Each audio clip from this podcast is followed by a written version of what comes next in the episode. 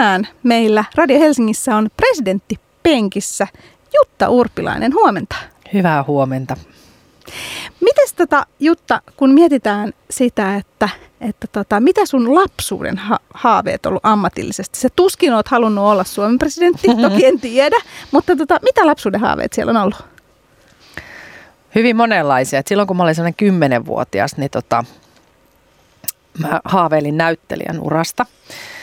Ja se johtui siitä, että, että mun täti Tuija Töyräs on, on, on tota, näyttelijä, teatteriohjaaja ja mä kävin katsoa hänen näytelmiään ja, ja sitten halusin olla kuten hän, eli tulla näyttelijäksi. Sitten vähän myöhemmin siinä teiniässä, teiniässä ja lukioaikana mä haaveilin äh, lääkärin urasta. Musta olisi ollut hienoa olla kirurgi. Sitten mä mietin papinuraa. Ja, tota, ja sitten kyllä mä tätä niin taidettakin pohdin vakavasti, että – että mullahan oli opiskelupaikka itse asiassa lukion jälkeen täällä Helsingin konservatoriossa. En sitä koskaan sitten ottanut vastaan, vaan menin, menin opiskelemaan Jyväskylän yliopistoon, mutta tota, mä harrastin tanssia ja musiikkia ja se, sekin oli semmoinen semmoinen vaihtoehto, jota mielessäni pallottelin. Mutta tota, opettajaksi mä päädyin, poliitikko musta tuli, että, että tämmöinen on mun tarina. Mutta koskaan ei tietenkään liian myöhäistä myöskään sitten vaihtaa alaa. Niinpä. No tästä on hyvä jatkaa sille, että sä sanoit tosiaan, että sä oot valmistunut opettajaksi. Niin mitä hyötyy siitä tutkinnosta ja siellä niin opituista asioista on ollut poliittisella uralla? Paljonkin itse asiassa. Et ensinnäkin opettajahan, äh, hänen pitää olla aika, aika tota kärsivällinen, että pitää olla sille pitkä pinna ja pitää nähdä, että se mitä nyt investoidaan ja tehdään oppilaiden kanssa, niin se tuottaa sitten pidemmällä aikajänteellä hedelmää. Ja kyllähän se sama on niin kuin politiikassa, että politiikassa harvoin saavuttaa tuloksia hyvin nopeasti. Et siinä pitää jaksaa, jaksaa tota, tehdä työtä asioiden eteen ja pitää olla kärsivällinen ja sitten ehkä toisen, toinen semmoinen ominaisuus on sosiaaliset taidot, että kun opettaja ei valitse oppilaita, vaan sillä on hyvin erilaisista taustoista tulevia lapsia erilaisine tarpeineen, niin, niin politiikka on vähän samanlaista. Ää, sanotaan, että politiikka on kompromissien taidetta, mutta se on myöskin hyvin paljon niin kuin kohtaamista ja, ja erilaisten ihmisten kanssa toimeen tulemista. Ja, että siinä mielessä tarvitaan sosiaalisia taitoja jo molemmissa ammateissa. Ja, ja tota, kyllä mä sanoisin, että kolmas ehkä on semmoinen luovuus.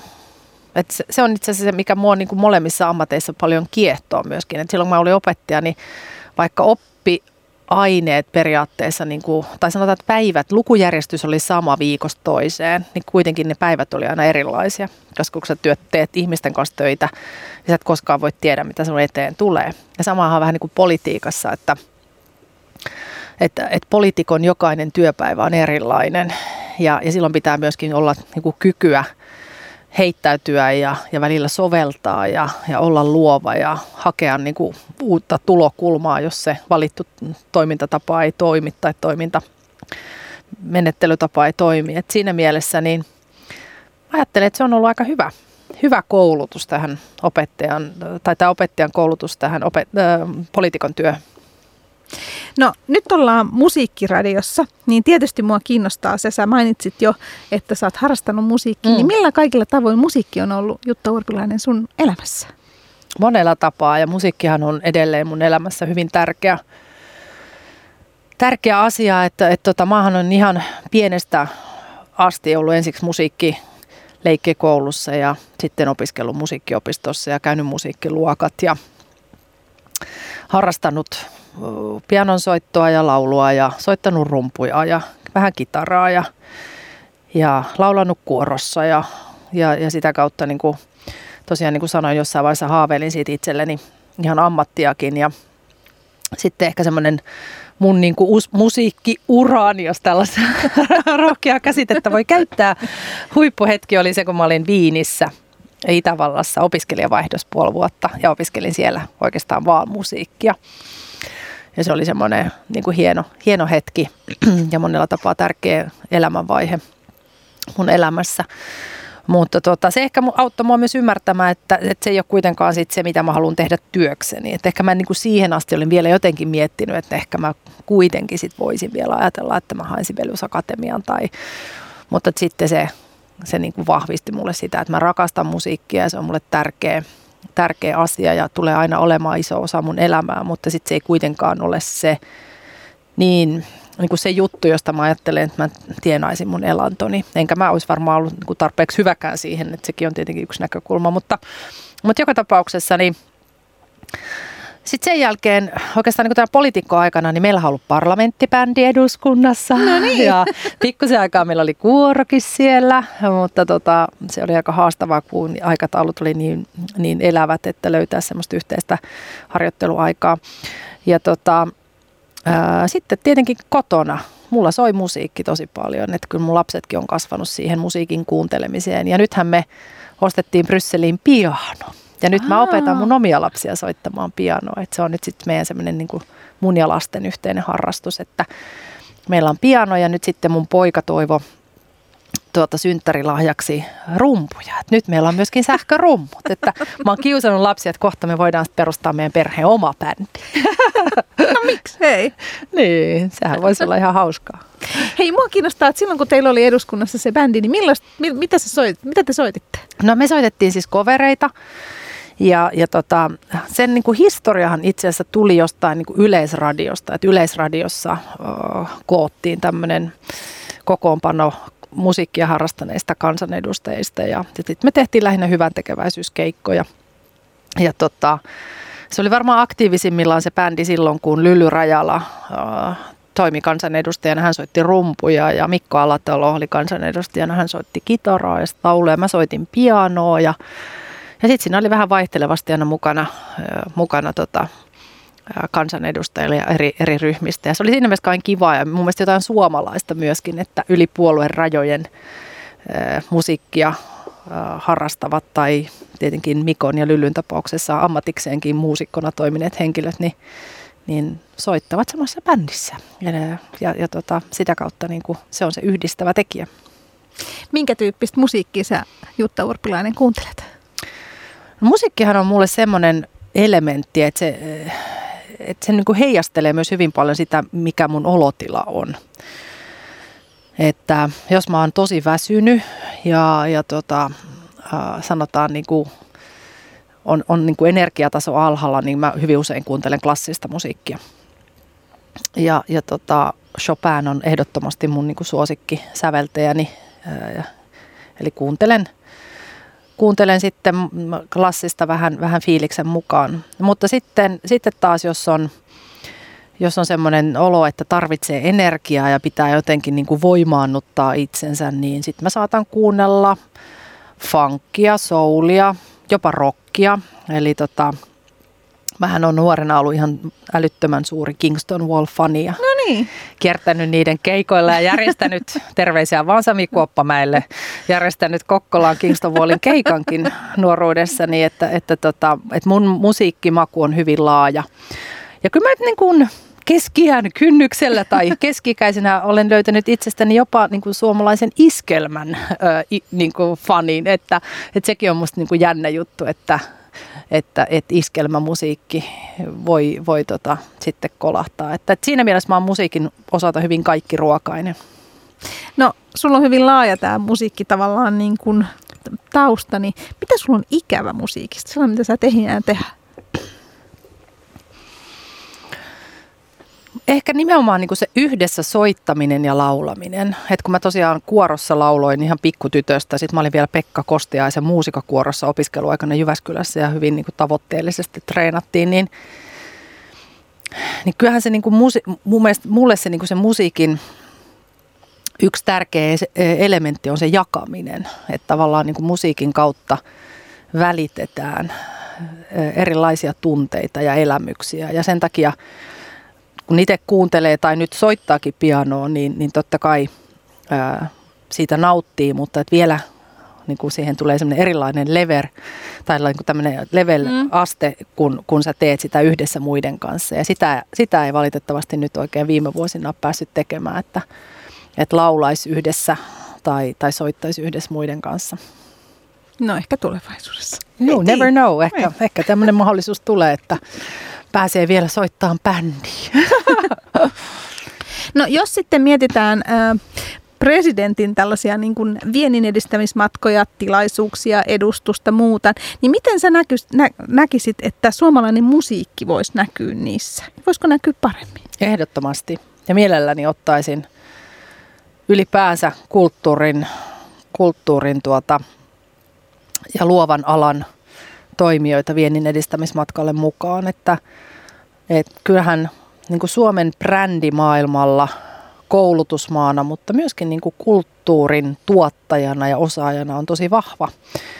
Ja, ja sen takia niin, ja mä oon ylipäänsä sanonut, että haluaisin tehdä enemmän viennin edistämismatkoja presidenttinä, koska nyt tuossa kansainvälisten kumppanuuksien komissaarina on luonut hyvin kattavan verkoston oikeastaan hyvin laajasti latinalaiseen Amerikkaan, Aasiaan, Afrikkaan, myöskin Karibian Tyynimeren saarivaltioihin, että, että kyllä mä haluaisin sitä verkostoa niin kuin hyödyntää ja avata myöskin ovia suomalaisille toimijoille niin kuin näille markkinoille, jotka kuitenkin kasvaa koko ajan ja sinnehän suurin osa maailman väestöstä myös syntyy ja siellä jo nyt suurin osa maailman väestöstä asuu ja elää.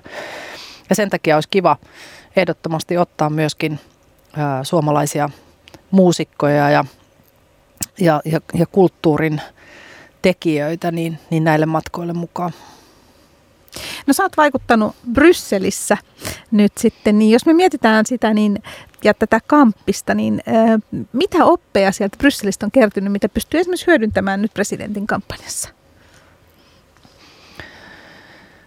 No mä ajattelin, että se Bryssel on ollut mulle vähän niin kuin semmoinen korkeakoulu tähän presidentin, presidentin tehtävään ja, ja miksei myöskin niin kuin vaalikampanjointiin. että kun mä oon siellä viimeiset neljä vuotta toiminut Euroopan ulkopolitiikan ytimessä ja ollut niissä pöydissä, jossa koronakriisiä on hoidettu ja, ja mietitty ratkaisua Ukrainan sotaan ja, ja ollaan samaan aikaan niin kuin luotu kumppanuuksia ympäri maailmaa ja yritetty heille, heille selittää, miksi Ukrainan sota on niin tärkeä, tärkeä tuota, maailmalle ja puol- että siinä puolustetaan YK peruskirjaa, mm. mutta sitten totta kai myöskin so, niin kuin luoda tavallaan tämmöisiä taloudellisia yhteyksiä ja tukea näiden maiden kestävää kehitystä. Että kyllä mä uskon, että siinä, siinä on niin kuin toisaalta tullut kasvanut paineensietokyky ja on ollut tosi kovissa tilanteissa ja, ja, ja oppinut tekemään vaikeita päätöksiä. Mulla on ollut yli 3800 alaista, yli 50 miljardin budjetti. No niin. et, et siinä mielessä mä uskon, että, että tota, se työ on, on niin kuin antanut sitkoa, antanut sellaista jämäkkyyttä ja, ja vahvuutta. Mutta sitten samaan aikaan kuitenkin, niin kuin mulle on ystäväni edesmennyt runoilija Tommi Taaper sanonut, että on niin kuin tärkeää tulla lujaksi, mutta ei kovaksi. Niin ehkä sitten samaan aikaan, kun on tullut sitä sitkoa, niin on tullut myös ymmärrystä siihen, että, että miten miten erilaisissa elämäntilanteissa ihmiset tässä maailmassa elää ja, ja miten Suomikin voi olla tässä maailmassa kokoaan suurempi tuomalla erilaisia ratkaisuja näihin globaaleihin haasteisiin. Et siinä mielessä niin, niin on tärkeää säilyttää myös semmoinen tietynlainen inhimillisyys ja herkkyys öö, myös tasavallan presidentin tehtävässä. Näin se on. No sitten mun on ihan pakko kysyä, koska sä oot paljon toiminut kansainvälisissä tehtävissä. Hän tällainen pikku yksityiskohta, että lausutaanko sun sukunimi ikinä oikein?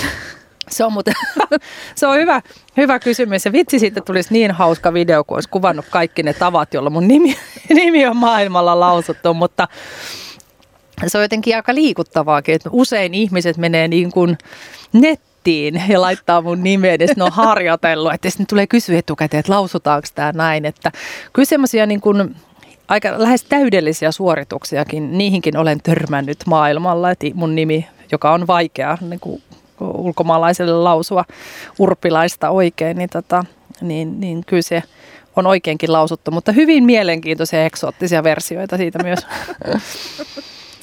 No aamuradio kun ollaan, niin tietysti Jutta Urpilainen mua kiinnostaa se, että mitkä sun aamurutiinit on?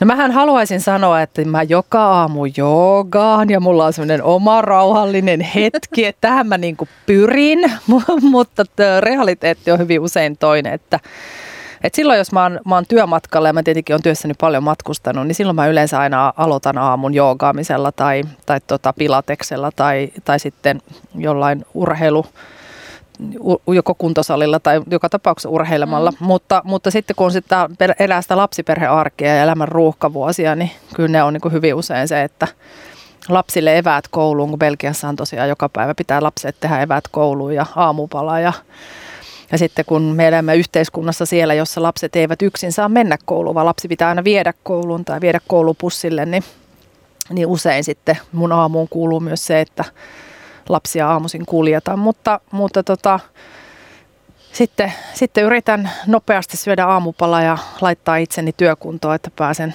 pääsen tota, toimistolle viimeistään yhdeksäksi. Tämä on oikeastaan se mun niin kuin, Brysselin arkiaamu, mutta tavoitteena on se, että aamu voisi alkaa semmoisella omalla hetkellä, mutta ihan vielä se ei aina toteudu. Kyllä se, jossa itselläni on teini-ikäisiä lapsia, niin, niin kyllä se pikkuhiljaa ollaan menossa siihen suuntaan, sanotaan nyt näin. Valoa tunnelin päässä näkyy. Nimenomaan. No, sä oot nyt täällä Suomessa äh, tavannut tietysti vaalitilaisuuksissa paljon ihmisiä, niin mitä ihmiset kyselee sulta vaalitilaisuuksissa? Ihan siis tällä äänestäjät, ei poliittiset tentit. Hyvin erilaisia asioita. Että ihmiset Ihmiset kantaa huolta, monet kantaa huolta niin kuin ihan hyvin arkisista oman elämän asioista tai läheistensä asioista. Että kyllä paljon huolestuttaa niin kuin toimeentulokysymykset. Ja tietenkin tämä aika on aika synkkä ja tehdään, hallitus tekee vaikeita aika ikäviä talouspäätöksiä, jotka sitten koskettaa monen ihmisen elämää. Ja sitten paljon nousee huolta nuorten mielenterveydestä ja se onkin tietenkin sellainen asia, joka paljon mietityttää ja puhututtaa, että joka neljäs suomalainen nuori kärsii mielenterveysongelmista.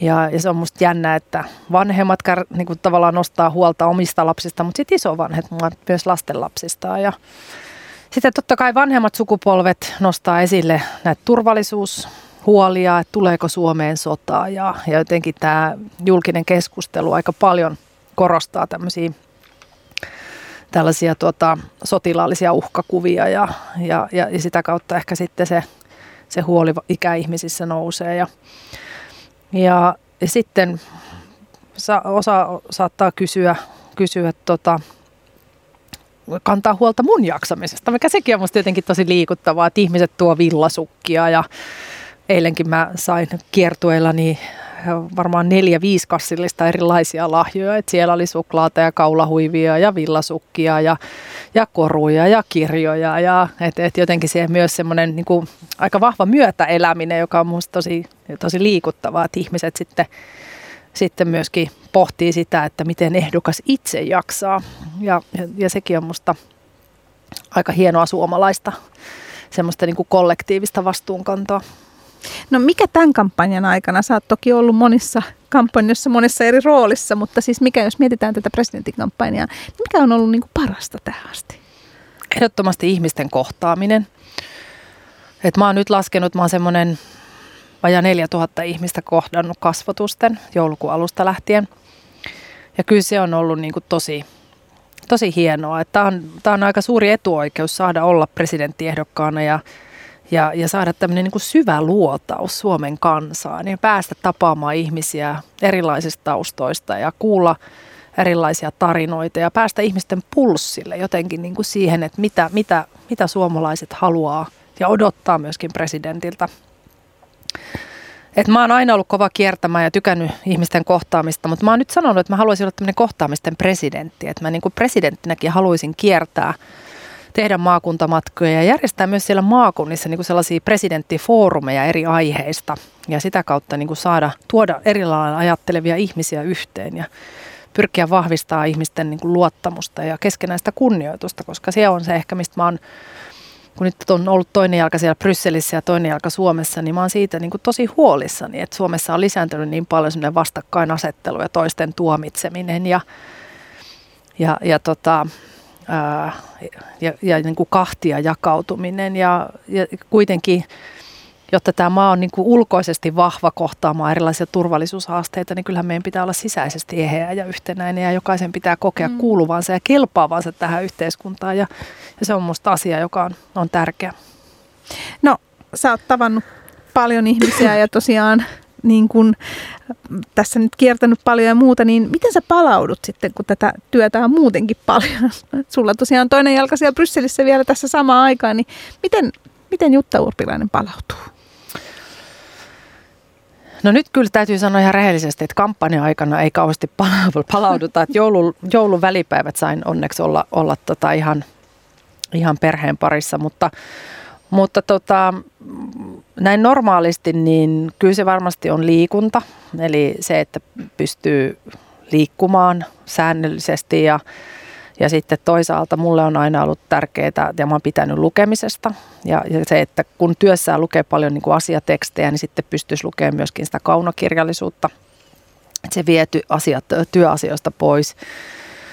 Ja, ja sitten kuuntelee musiikkia.